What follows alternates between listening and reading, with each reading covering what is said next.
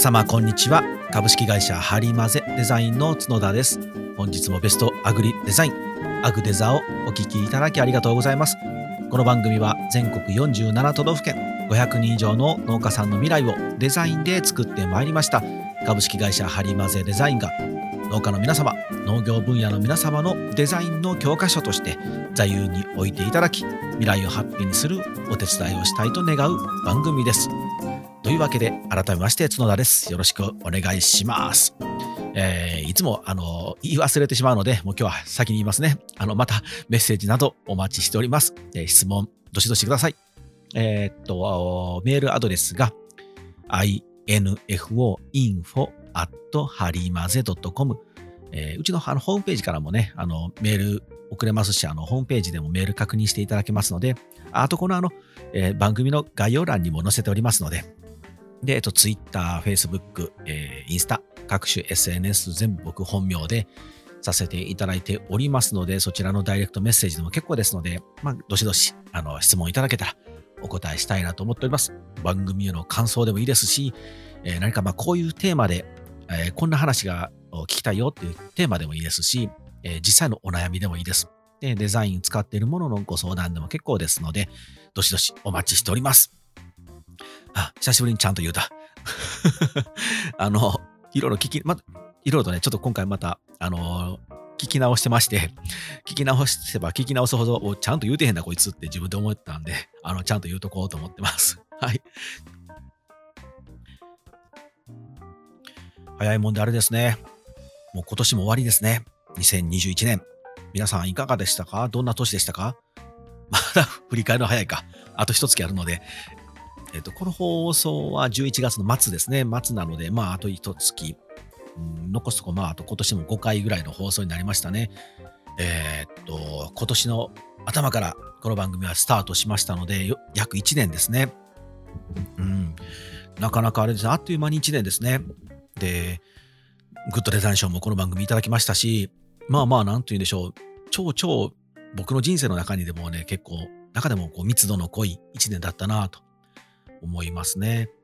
うん、皆さん、あの、まだまだ本当にあと、あと一月ありますので、一緒にね、頑張って駆け抜けていきましょうね。はい。でですね、えっと、今年中にちょっとまた、あの、大ネタをしたいんですけれども、それの準備が間に合うかどうか、まあ、間に合わんだろうなって 若干思ってるんですけど、まあまあ、あの、さらっと終わっていくかもしれませんけれども、その時はまあ、さらっと終わりよったなと思ってくださいね。はい。でですね、あの、例のあの、アグデザ、角田が行くぞプレゼント企画。これそういえばちゃんとタイトル決めなかったですね。ちゃんとタイトル決めてないプレゼント企画なんてあるのかって感じですけど、ちゃんと決めてない、まあまあ、あの僕が行きますプランみたいな感じのやつをですね、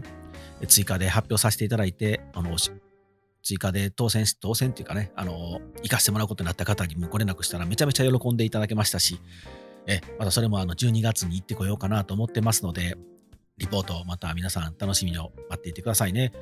で、えー、それの第2弾ですよね。今回第1弾で、まあ、3名とプラス1名の方、4人の方に行かしてもらうんですけど、もう言うてる間にですね、あの、第2弾発動せなあかんなっていう感じのカウント数になってきました。いや、うん、ありがたいですね。いや、今ちょっとまたびっくりしたんですけど、今、うんってなったんですけど、うん、もうあの、今年中に4万回行ってまうな。一応なんか、あの、どうしましょう。2万回節目で、2万2万ずつのカウンなんてうんでしょうカウントで行ってもいいなとかと思ってたんですけど、おほほ。これは、あれですね、もうしょっちゅうアグデザであっちゃこっちゃ行かしてもらうことになるかもしれませんね。うん、今、現時点でもう3万9000超えてますね。なかなかありがたいですね。まあまあ、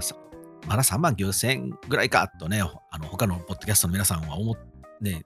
他のポッドキャストの皆さんの方がもっと多分すごいでしょうけど、いや、僕のね、中でね、なんでしょう。この3万9000というか、僕のこの一人喋りをですね、ボソボソとした一人喋りを3万9000回ももう皆さん聞いてくれてるっていうのは、なかなかの数字やなと思うんですよね。角田人生始まって以来と言いますか、なので本当今年の1年、この1年は、うん、なんか G マークを取ったっていう喜びももちろん大きいですけれども、いや、こんなに皆さん聞いてくれるんだなっていう喜びの方が大きくてですね、うんやっぱその、なんか僕のこの、なんでしょう、跳ね上がったテンションを皆さんにもちょっとでもこうお返ししたいので、やっぱり行きたいなと思いますし、本当にあの全然あの、張り混ぜとして仕事につなげようとかっていうのはもうあんまり関係ないですけどね、全然考えてないと言いますか、あの、お金ばっかり使うので、で 大丈夫かと思うんですけど、本当にスタッフの皆さんごめんなさいね。僕だけなんか遊びに行ってるような感じに、彼の女たちには見えてるかもしれませんけど、一応ね、あの、一応、バックキャスト、前、どこかの、どこやったかな？ちょっと待ってくださいね。えっと、シャープ30ですね。あの、未来を描くバックキャスティングっていうところで、バックキャスト、バックキャスティングの話をしたと思うんですけど、こういう、例えば5年後にこういう未来になっていたいので、じゃあ4年後には何をしなきゃいけないか。じゃあ、その前の3年後には、その前の2年後には、その前の1年後には、じゃあ、今何をしなきゃいけないかというね、こうバックしてくるんですけど、それで一応あの僕の仕事、5年後に僕はこうしたいなっていうのは、あの、本当にね、できるだけ日本全国飛び回って、生産者の皆さん、農家さんの皆さんにお会いしたりとか、農家さんだけじゃなくて、まあ、お仕事いただけるクライアントの皆さんとお会いして、お話を聞くっていうのをやりたかったんですね。で、うちの,、ね、あのご依頼いただいた方が47都道府県になりましたけれども、まだ僕が直接お邪魔してる県っていうのは、まだ、うん、多分半分、47の半分にまだ、うん、行ってないですね。20何件やったかなしかまだお伺いできてないので、まあ、実際僕が足を運ぶっていうのも全国制覇をちょっと目指してますので、ぜひぜひね、あの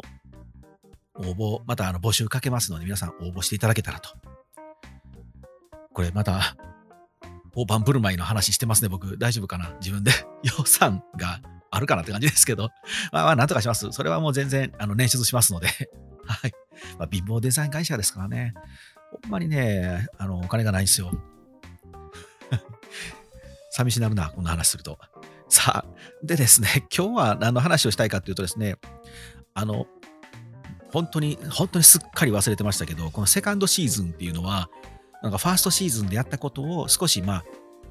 えー、前は少し触ったので、その続きありますみたいな形でセカンドとかサードって増やしていきたいなって言ってたと思うんですけど、あ全然できてなくてですね、まあ、そのために、なんて言うんでしょう、あどれか、じゃあちょっとパート2、パート3という形でしようかなと、いろいろと自分の喋ったことをね、あの結構忘れてることもあったので、聞き直していたんですね。で、聞き直していてですね、あの、まあ、このテーマを、まあ、ピックアップしよう、このテーマを、まあ、あの、広げてみようとかっていう形も今後やっていきたいなと思うんですけど、今回はですね、ちょっとね、ま、まとめてみると言いますか、いわゆるベスト版ですかね。あの、一つ一つのテーマで喋ったことをですね、あの、ちょっとかいつまみながら、あの、一つのテーマでカポッとまとめてみたいなと思っております。まずは、あの、名詞ですね。名詞のお話とか、あと同梱物のお話とかもそうですけれども、えっと、あとホームページですね。でそういうものをこう個別でパラパラとは喋ってきましたけれども、それをこう、あの、横軸に通してみたいなと思っております。はい。まず、あの、まあ、名詞ですね。これはもう必ず、あの、作ってください。もう絶対いります。ない方もたくさんいらっしゃいますし、これ、名詞ないんですよって話は、うんと農業ウィークの時かな、しましたよね。農業ウィークであのお話ししたんですけど、名刺がなくてみたいな方結構いらっしゃいましたよってお話ししたんですけど、うん、やっぱ売り先を増やしていくには、やっぱり名刺は絶対必要ですね。私たち、私とは何者なんですよとか、で、よろしくお願いしますっていうのもそうですけれども、あ、例えばじゃあ、ああのトマトをちょっと買いたいなと、仕入れたいな、連絡先、そういえばあいつ知らんやんけってなったらアウトですよね。あ、僕 Facebook やってるので、また Facebook 見てくださいね、とかっていう方もたまにいらっしゃるんですけど、あれはビジネスの世界で一番一番失礼ですよ。やっちゃダメですよ。やっちゃダメってことないですけど、あの、なんか、あの、連絡したかったら、あんたが勝手に自分で調べてみてよとかね。そういう態度は絶対ダメです。あの、多いですよ。本当皆さん。あの、皆さんがそうだっていうわけじゃないですけど、僕の感触的には結構多いです。あ、ホームページ見といてくださいとか、あの、Facebook やってるので見といてくださいとか、え？なんで俺が見やなあかんの？ってやっぱりなるんですよ、こっちは。それはね、やっぱりお客様、相手ね、あの取引先の相手にその思いは絶対させちゃダメなので、ご連絡いただくときは、ここへ連絡してくださいって言って自分から必ず出さなきゃダメです。なので、名刺は絶対作ってください。で、あとはこうホームページのアクセスもちゃんと書いておくとか、あのまあ、作ってるものを書いておくっていうのもいいですし、やっぱり名刺っていうのは絶対大事ですね。で、そこからまず直接ね、すぐに連絡くれる場合もありますし、もっともっとあの深掘りして調べたいなって思う方はやっぱりホームページに来ます。いや、あの Facebook やってるんですよ。もういいんですけど、まあしつこいですね。Facebook の悪口ばっかりじゃないですけど、そういう SNS やってます、Twitter やってますでもいいんですけれども、やっぱりホームページっていうのは絶対大事なので作ってください。もう、あの、どこかでこれも喋りましたけれども、今日ベストアルバムなんで、あの、どこかで喋りましたけれども、SNS、例えばその Facebook とか Twitter が、明日サービスが停止しますってこともあるかもしれませんよね。もっと言うと、Twitter 社が、Twitter が潰れましたと。もう、なくなりましたってなった時に、その一生懸命 Twitter や Facebook に投稿していた情報、コンテンツっていうのは全部消えます。パーになります。皆さんの手元には残ってないですね。なので、一番僕がお勧めしているのは、まずホームページです。で、これもきちんとドメインとサーバーの契約をして、ホームページを必ず作ると。で、このホームページに、えー、自分でブログを書いたり、コンテンツを増やしてて貯めていくんですね。で、それを切り、切り取って、Facebook にアップする、Twitter でつぶやくって形にするのが一番ベストですね。なので、まず、名刺交換をして連絡先をお伝えして何かね、あったらここに連絡してくださいにしておいて、それで調べてもらうときはちゃんと調べてもらったら逃がさないようにホームページも作っておく。で、ここが大事ですね。で、ホームページの場合に必ず入れてほしいのは、あの、まあもちろん商品紹介も大事ですけれども、一番必要なのは私たちとはですね。自分たちとはこういう農業、農家なんです。農園なんです。農業業法人なんですよっていうところが必ず大事です。ここないと、ホームページ見て、商品だけパラパラっと書いていたら、意外とね、やっぱり制約率が悪いんですよ。だってね、申し訳ないですけれども、世の中にないものってほとんどないんですよ。大体同じようなものをみんなやってるんです。だから、独自性がわからないんですね。違いがわからない。そこで違いを、独自性を出そうと思うと、結局皆さん差別化差別化って値段で差をつけるとかって差をつけてしまって、しんどい戦い方になるので、いや、僕たちはね、私たちはねと、うちはね、こういう農園なんですよっていう紹介がちゃんとあれば、そこにやっぱり反応するんですね。皆さんが多分僕のポッドキャストをこうやって聞いていただいたり、うちのホームページに興味持って見てもらって、うちにご依頼いただくっていうのは多分そこだと思います。まあ、もちろんね、あの農業分野のデザインですっていうサービスにとんがった部分ももちろんあるんですけれども、やっぱりね、あ、あの角田ってどんな人だろう、ね、ハリマゼってどんな会社なんだろうって皆さん見ますよね。まあ、ここも、これももうおしゃべりしましたけど、弊社もあのホームページに私たちとはっていうのはちゃんと作ってるんですけど、ここね、結構皆さんやっぱり見てくれてます。うん、特にあの、このアグデザを聞いていただいてる方はやっぱりよく見てくれてるみたいで、本当に自分では書いて忘れたこともちゃんと皆さんが覚えてくれてるので、もう何回か自分で見直さなあかんなと思うんですけど、あ、あそこのうちの有馬ゼのホームページの私たちとはっていうのももうじき、あのまたちょっと作り直そうかなと思ってるんですけど、まあ、僕のはっていうよりも、まあ、あのうちのスタッフさんのね、あの言いたいこととか伝えたいこともちょっと変わってきてるみたいなので、まあまあもうちょっとやり直そうかな。あと、まあ、プロフィール写真も僕もあれ何年やろ ?3 年ぐらい前に撮ったやつなんで、あの、もうお前だいぶ年取ってるやんけってね、お会いした時にみんなに心の中で思われてもちょっとなんか恥ずかしいので、今の僕を撮ろうかと、写真もね、撮り直そうかと思ってるんですけど、やっぱそういうの見ますよね。僕が消費者であればやっぱ確実に見ますね。この会社なんだろうって。でそこで共感できるかどうかってやっぱり大事なので、はい、そういうのをちゃんと作っておくっていうことは大事ですね。で、ちょっとまあ飛び飛びになりますけれども、あの、他には商品案内と農園案内をきちんと分ける。これもね、同梱物の時にお話ししたんですけれども、どうしてもこう、カタログと会社案内、農園の案内っていうの一緒になってしまうんですけど、まあ、もちろんね、一緒にしてもいいです。1枚にしてもいいですけど、あの、せめて裏と表分けるとか、見開きにすれば、あの、左右のページで分けて、ちゃんと分けるとかして、きちんとこう、住み分けないとダメですね。もう、農園の紹介なのか、商品の紹介なのか、なんかよくわからずごちゃごちゃになってるのも結構ありますので、こういうのはね、もしあれでしたら、今、皆さん使ってらっしゃるものを、あの、写真撮っていただいて、メールとか、あの、ダイレクトメールで送っていただいて、あの、どんな感じですか？と。どっか直すとこないですか？みたいな質問いただいたら、僕は、あの、あもう少しこうしたらどうぞ、どうですか？っていうのをこうせっかくなのでね、アドバイスさせていただきますので、で、この6月までさせていただいたよろず支援拠点の質問といいますか、あの、相談内容も結構こういうのが多くてですね、あのうちで使ってるカタログとか会社案内こんなんやけどちょっと見てって言って皆さん相談に来られて、やっぱ作り直しましょうか？とかっていうのもよくやりましたけどね。はい。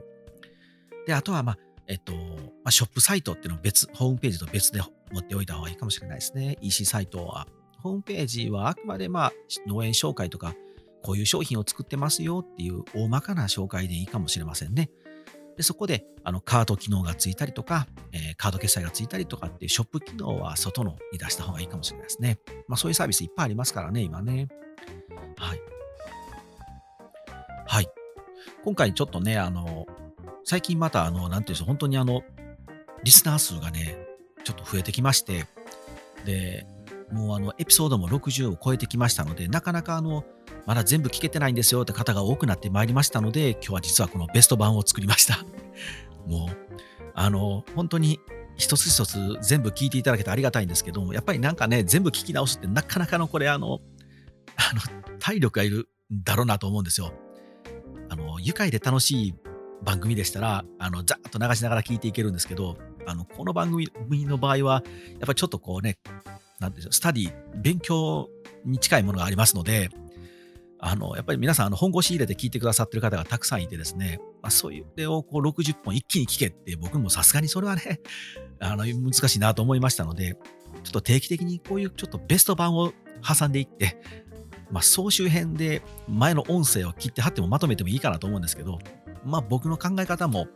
あの、時を経ることで少しずつ変わってますので、こういう形ちょっと、えー、あの、ベスト版っていうのを作っていきたいなといつも前からちょっと思ってたましたので、あの、今日は挟んでみました。なので、まあちょっと今日は短めですけれども、あの、本編はこれでおしまいにします。また、あの、このテーマでちょっとバラバラで喋ったやつをこのテーマで固めてみたいなことをしていこうかなと思っておりますので、はい。よろしくお願いします。さあ、そしたら今日はおまけのコーナーはですね、今日のおまけはですね、あの、久しぶりにちょっと、あの、まあね、コロナが落ち着いてきましたので、まあ、うちの会社、事務所からもすぐそこ、すぐそこっていうかもう見えてるんですけど、あの、和歌山城が見えるんですよ。で、あの、先日、11月の6日と7日土日に、あの、キャンドルのイベントですね、竹の中でにキャンドルを入れて、それをこう和歌山城内にこさん並べてやる竹東屋っていうイベントがあるんですけど、まあ、毎年ね、あのやってるのは知ってたんですけど、僕はあんまりそういうの、あのなんかこう、なんだろう、もう史跡は史跡のまま置いといてもらいたいタイプなので、あんまりそんなんちょっとなとか、あ全然話飛びますけど、あの姫路城とかで、プロジェクションマッピングでお菊さんを井戸から出したりとかしてたんちゃいます？あれ確か。やめやめと思うんですけど。あまあまあ面白いかもしれませんけど、あの呪われるぜと思いながら、まあああいうのもね、まあこういう感じのそのイベントあんま好きじゃないんで、あれなんですけど、あのちょうどその和歌山城の前に和歌山城ホールという、またその名前も危ねえ、危ないよね。なんか大阪城ホールとかぶってるんですけど、和歌山城ホールというあの市民会館みたいなのができたんですね。で、あの、それもあってですね、ちょっとまあ夜のせっかくなので和歌山城もちょっと行きたいなと思って、ぶらっと行ってきたんですけど、で、あのー、まあまあ、やっぱりいいもんですね。雰囲気は良かったですけど、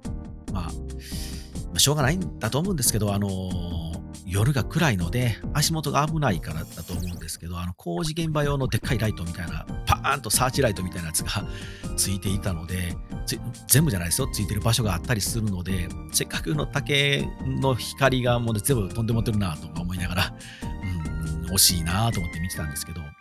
あちなみにああいうお城にこう、なんていうんでしょう、ライトというかキャンドル、炎をつけて、イルミネーションをしたのは、一番最初にしたのは多分織田信長ですね。安土城で。あの新潮後期にちゃんと書いてますけど、あの、もう安土山一帯が赤々と昼のように明るくなってですね、あの琵琶湖に安土城が映ってたというような感じみたいなんですけど、ああ、美しかったやろな、そういうの見たいなと思って今回、まあ、和歌山城でするので一回見に行ってみようと思って見に行って、まあまあ、本当にあのすごく雰囲気良くてですね、良かったですね。で、お城、あの和歌山城の前の広場で、あの、クラシックのコンサートとかもしてましたけど、あれは良かったですね。うん、まあまあ、ああやってね、あの、人が集まるっていうのはやっぱりいいことですので、まあ、本当に本当に早くコロナが落ち着いてもらいたいですね。でというわけで、せっかく和歌山城に触れたので、ちょっと和歌山城の話しましょうか。もうここから皆さん、あの、100倍速ぐらいで飛ばしてくれても 大丈夫ですよ。もう僕の趣味のコーナーなので。まあ、一応ね、あの、デザイナーが語るお城の見方みたいなのをどっかで挟みたいなと思ったんですけど、まあね、もう趣味の話なんで、もうそんな肩石払んと好きなこと喋ろうかなと思ってます。あの、2、3分なので使ってくださいね。もともと和歌山城っていうのは、あの黒いお城ですね。今真っ白なんですけど、もともと豊臣時代は黒です。で徳川家徳川期に入ってから白くなって漆喰になってであの焼けてしまってですね太平洋戦争で焼けて焼け落ちたので今その昭和に建て直したものが今コンクリートの模擬天守なんですけどこれ今ねもうあの戦後に建てたのでやっぱり耐震性がちょっともう甘いともう危ないので今建て替えの計画が出てましてでまあ木造で行ったろかいと。和歌山弁で言うと行っちゃろかいって感じなんですけどっていう計画が出てるみたいですでなかなかまあ予算が通らずにしんどいみたいなんですけどしょうもないものにお金使うんだったら僕はここでお金がっつり使えや和歌山県と思いながらねえ、やっぱ木造で建てたらいいんですよね。あの、名古屋城とかね、今木造で建て直して、あの、御殿をね、木造で建て直したから、やっぱりお客さんすごいですよ。コロナ前とかはもう本当に、僕平日にあの愛知に打ち合わせに行ったので、帰りに名古屋城寄って、その、あの、本丸御殿を見に行ったんですけど、本丸御殿やったかな？御殿見に行って、もう平日ですよ。まあ、並んだ並んだ。めちゃくちゃ並ばされましたもん、入るのに。それぐらい人が来てるので、やっぱり、どうせ建て直すのであれば、もうコンクリートペタペタの耐震性で、あの、鉄骨の筋か入れてみたらんじゃなくて、きちんと木造で建て直してほしいなと思うんですけど、当時はね、やっぱりお城を建てた当時の人たちっていうのは、本当真新しい、本当木の香りがピッカピカな木の香りがする真新しいお城を見ていたはずなので、僕らどうしてもこうお城とか、あとそういうお寺とか、ね、そういう歴史のあるものを見たら、やっぱ古ぼけた、その趣のあるものが、やっぱり歴史があっていいなと思うと本物だって感じると思うんですけど、でも建てた当時っていうのはもうね、ピカピカのはずなので、本当になんか当時の人の感覚とか、本当に当時の人が見た景色を見ようと思うと、やっぱり建ててすぐのものが僕は本当の疑似体験ができると思ってますので、ぜひね、和歌山城建て直してほしいなと思ってるんですけど、ただそこで問題になっていくのが石垣ですね。多分あの石垣は史跡になるので、あれ触っちゃダメだと思うんですよ。そこがね、どこまでこうね、クリアできるか。で、今の模擬天守も、もあれ建てて多分50年以上経ってると思うので、もう50年経つと、もはやそれも文化財だと思うんですよね。やっぱり戦争に負けてお金がない時代にみんなでお金出し合って一生懸命頑張って建てたあのお城っていうのはその当時の人の思いっていうのがあるはずなのでそれはそれでねあ文化財なんだなと思うから一概にねなんかぶっ壊して切りやろうぜっていうのもちょっとまあどどうなのかなって気もしますけれどもまあどちらにしても耐震性がアウトだと建て直さなきゃいけないのでだったらやっぱりね木造がいいなとかって思ってますねであのまあ建築の話になると、まあ、建築家さんのがプロなのでもうあんまりしないようにしますけどまあ、徳川の城っていうのは白いんですよね。で、豊臣時代っていうのは黒なんですよね。これはまあ、あの、耐火性、あのね、よくよくお城ってどうしてもこう高いので、あの雷が落ちて燃えてしまうので、それをまあ防ぐためにでも、あの、あるっていうはあるんですけれども、豊臣時代っていうのは木なので、こう、あの焼きすぎとかでね、壁を作って真っ黒のやつが多くてで、徳川期に入ると、もう少し技術が上がってくるので、こう白漆喰の、漆喰の壁になるんですね。なので、あの白いお城が多くて、だからお城見ただけで、あの徳川時代なのか、それ以前なのかってのが分かりますよ。で、これがね、まあそういう、なんて言うんでしょう、あのー、テクニックの部分ですよね、いわでも、心理的な、デザイン的な話をすると、やっぱり黒の方が圧迫感がありますし、で、あのー、まあ、戦争に、豊臣時代、徳川時代からはもうほとんど国内で戦争はないんですけど、そこ行くまでは、やっぱり豊臣時代っていうのはね、あの徳川以前は、ね、室町の時代は戦国時代ですから、やっぱり戦をしなきゃいけないので、戦で使う城っていう形なので、そんなね、白壁なんか塗ってる暇ないんですよね。しかもこう、あの、黒の方がやっぱ圧迫感、心理的な圧迫感あると思います。で、逆にこう白いお城っていうと、美しいんですよね。とにかく美しい。で、白は膨張色なので大きく見えますよね。そうするとこれ権威の象徴になるんですね。心理的なトラップとして、もう世の中は安定したぞ、安心してくださいよっていうホワイトな、クリーンなイメージがまず一つと、で、白の壁にすることで、天守閣って言われてる天守ですね、大天守が大きく見える。櫓とかも大きく見えるんですよね。だし、大きいものがドーンと立つと、やっぱりもう、もう、歯向かおうっていう人いなくなりますよね。ああ、はい、もう無理無理無理無理。はい、降参降参ってなりますよね。そういう心理的なものもあるのかなと思いますし、ね、こう戦うっていうよりは、やはりこう、権威なので、やっぱそうなると美しさですよね。やっぱりあの、小綺麗にしている人のなんか発言って大きいじゃないですか。大きいというか、なんか信頼性であるというか、なんかこれ人は見た見かけで判断しちゃダメなんですけど、判断しちゃダメなんですけど、やっぱ人間ですからね、どうしてもその見た目で判断してしまいますけど、そういう部分でもこのお城が白くて、あの、きちっとしてる、綺麗にしてるっていうのは大事だと思いますけど、語りたい。これもっと語りたいな。今はなんかお城全体の話になってしまって、和歌山城全然語ってないんですけどあ和歌山城ちなみにあの連立天守と言いまして、あの天守閣と呼ばれているものが大天守、天守が一つあって、それをこう、あのぐるりと囲うように廊下があるんですね。廊下があって小天守と重なってまして、こういう連立して重なっている天守って日本でもかなり少ないです。でそれがこう和歌山城なんで、僕ね、子供の頃から和歌山城を見て育ったので、他のお城も全部こんなもんやと思ったんですけど、他府県の城行くとね、本当に天守がポツンとあるだけで、あ、なんかちっちゃって思ってしまってですね。あもうあまり言うとね、あの皆さんに怒られますので 言いませんけど、国宝なのにちっちゃとかって思ってね、僕やっぱ和歌山城見すぎてるんですよね。あもちろんあの姫路城に行くと、あ、姫路城はでかいって思いますけど、はい。で、和歌山城はですね、実はその、えー、世代がね、だいぶ違うんですよ。あの、城主といいますか。最初にその豊臣が入って、で、旦離れて、で、また今度徳川が入ってっていう形になりますので、あの結構ね、石垣がね、時代時代のものがたくさん集まっててですね、あの石垣を見に来ていただいてもなかなか良い城となっております。場所によっては、本当にあのよくテレビで見るいわゆる石きれいな石垣という形のものもあったりとかでただただあの丸い石を積んでる野面っていうんですけど、まあ、あもうもう我慢しようと思ったんですけどこう言ってしまうと本当に専門用語ばっかりになるのでもう我慢しますね。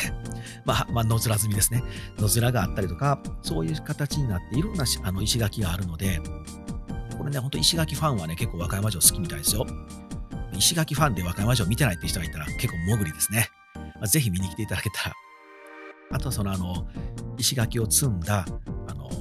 うち、うちが積みましたよと。ぱりこう徳川の城なので、たくさんね、他の藩、他の県から応援に来てもらうんですね。で、うちはちゃんと仕事しましたよって証拠を残すために、あの、刻印とかね、そのマークが入ってあったりとかしますんでね。ああ、語り尽くせん。これ語り尽くせんな。どうする？どうしましょう、皆さん。和歌山城もっと聞きたいですか？聞きたないよね。アグレさんを聞いてて、城の話すなって怒られそうですけど。あと、まあ、天狗も昔いました。まだすんのかって話ですね。天狗がいてですね、天狗を飼ってた、飼ってたって言うとあれですけど、天狗に仕事をさせたりとかした城なんですけど、まあ、あの、僕ともし一緒にあのお城に行く機会ありましたら、デザイナーバージョンで聞きたいか、歴史研究家バージョンで聞きたいかでオファーいただいたら、どっちかで振って喋りますので、はい。おまけのコーナー今日は長かったな。本編よりもおまけが長かったかもしれませんけど、皆さんお許しください。はい。というわけで、あの、こういうベスト版、あの、ちょっとギュッとまとめたベスト版をまた、なんとか放送していきたいなと思いますので、はい。ではまた次回お会いしましょう。はい、さようなら。